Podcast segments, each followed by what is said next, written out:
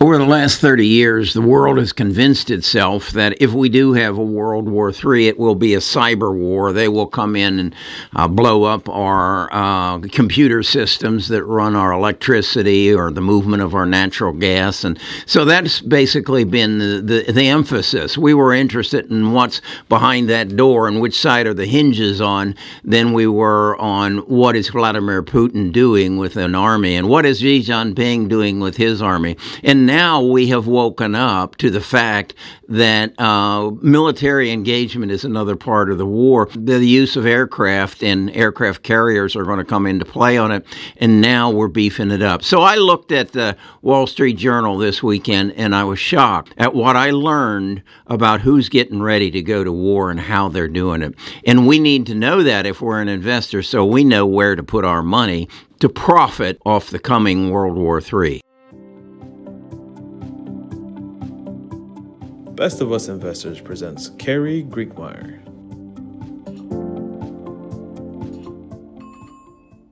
Am I saying there's going to be a World War Three?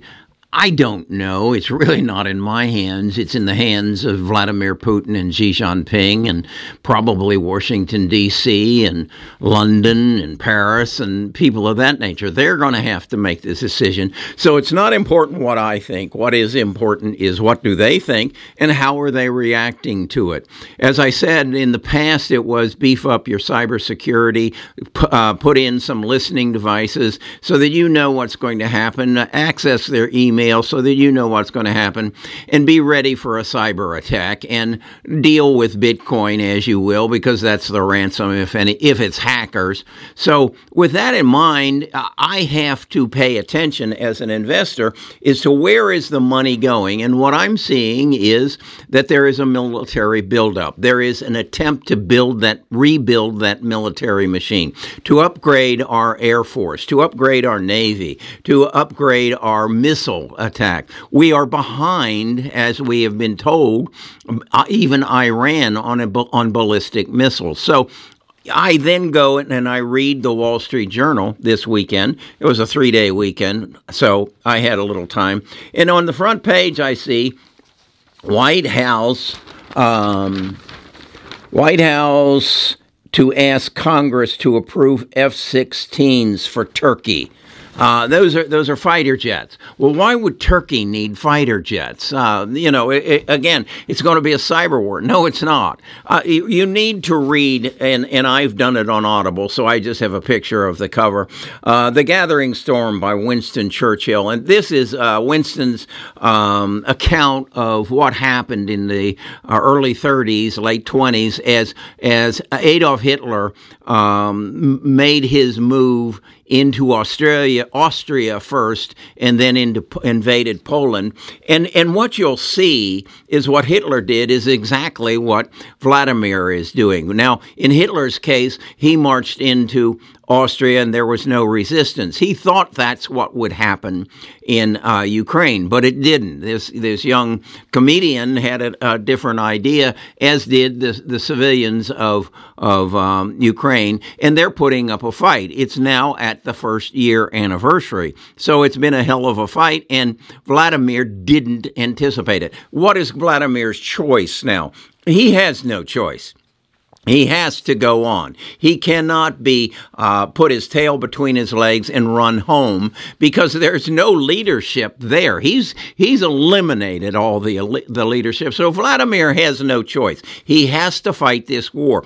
But wait, Kerry, what if he loses? Well, he's got that other option. You, you know about that other option. It's that little button that he can press and launch nuclear um, missiles. Would he would he do that to Ukraine? Probably. Probably not, because that's that's the land he wants. That's the land he wants to take control of uh, so that he can feed his people, so that he can create a new industry uh, and a new population to keep Russia alive. You heard me right. Russia will die over the next twenty-five years, whatever happens, because their civilization is civilization is decaying.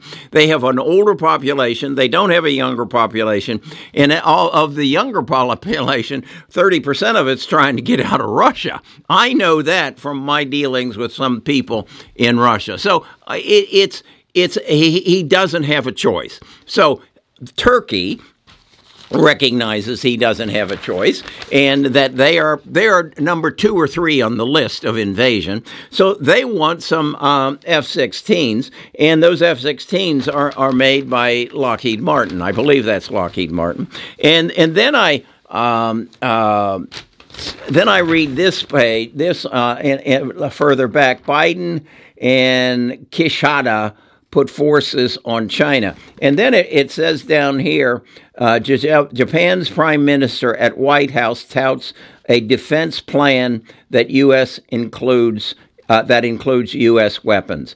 This is Japan asking for military support. They want some F sixteens and, and they want some some tanks, and they want military power so that they can defend themselves from their neighbor. Who would that be? Well, that that would be China. They've they've been through this with China once before. They don't want to do it again, and they need help building their military. Then I go to this one. This is all in Saturday, Friday and Saturday's Wall Street Journal. South Korea considers nuclear weapons. What?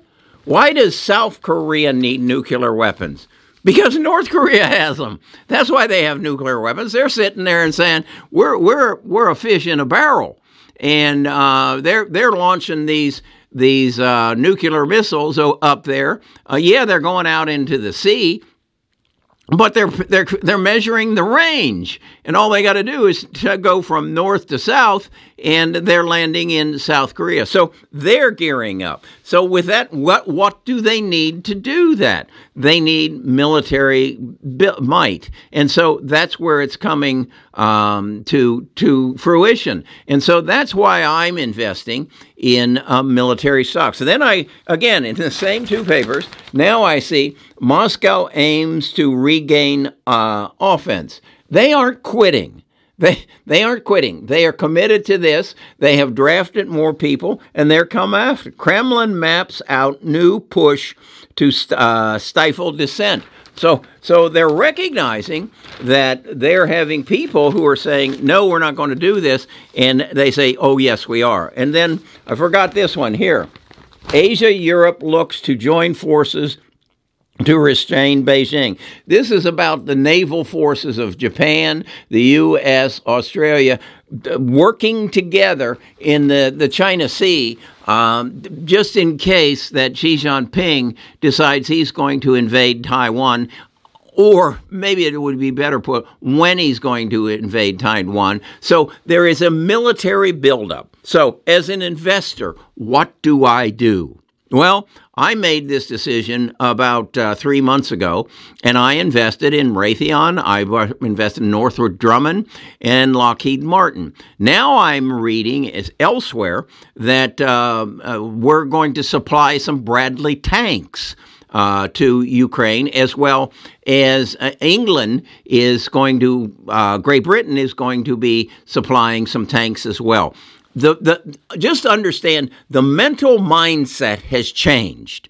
This is not any longer a cyber warfare mentality. This is a build up the military mentality. Just go and do a Google search and ask, how much has the United States sent to Ukraine in money and military hardware over the last year? That's, you know, it started in February, so we've been we've been feeding this beast for about a year, and we will continue to feed the beast, because if we don't, the the choice is not very good. So my message to you is, do your research uh, on military stocks. Again, I own Lockheed Martin, uh, Northrop Northrop Grumman, and uh, Raytheon. Uh, they all make different things. You saw some of the things that they make on, on the thumbnail. But find those stocks, build yourself, go to uh, Seeking Alpha, and uh, read the articles, go into their financials, learn about the financials of these three companies, and and then you find your buying position. We, I believe, we are at the, the merge for start of the earnings season. Um, Goldman Sachs came in with very disappointing earnings. On the other side, J P. Morgan came in with some stronger earnings. But I think when you see big tech hit um, in the first first two weeks of February, you're going to see a dive. You're going to see a dip, and that might be your time not only to buy big tech, but to buy big military. This isn't going away. Again, read the book, read Winston's book, and he'll tell you.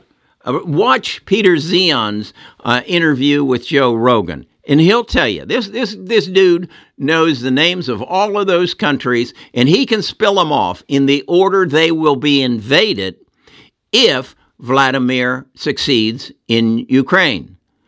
I don't think he will. So what that means is, how does France, how does Turkey defend themselves from the next from the nuclear uh, invasion? It, it it's in the cards. Just open the deck, and you see if you don't think what I think. The military is going to be built up. We are going to become more isolated as a nation, and and it's it's it's so evident. Um, robotics, three D printing, bringing manufacturing back to the United States. We're going to become an isolated nation. A a depend on yourself. When that happens, We'll pull, we'll pull our sixteen aircraft carriers out of the oceans, patrolling the seas to make trade available to uh, China and some of the countries over there. And now all hell breaks loose, okay? And when hell breaks loose, it's the guy with the biggest gun that wins. Talk to you again tomorrow.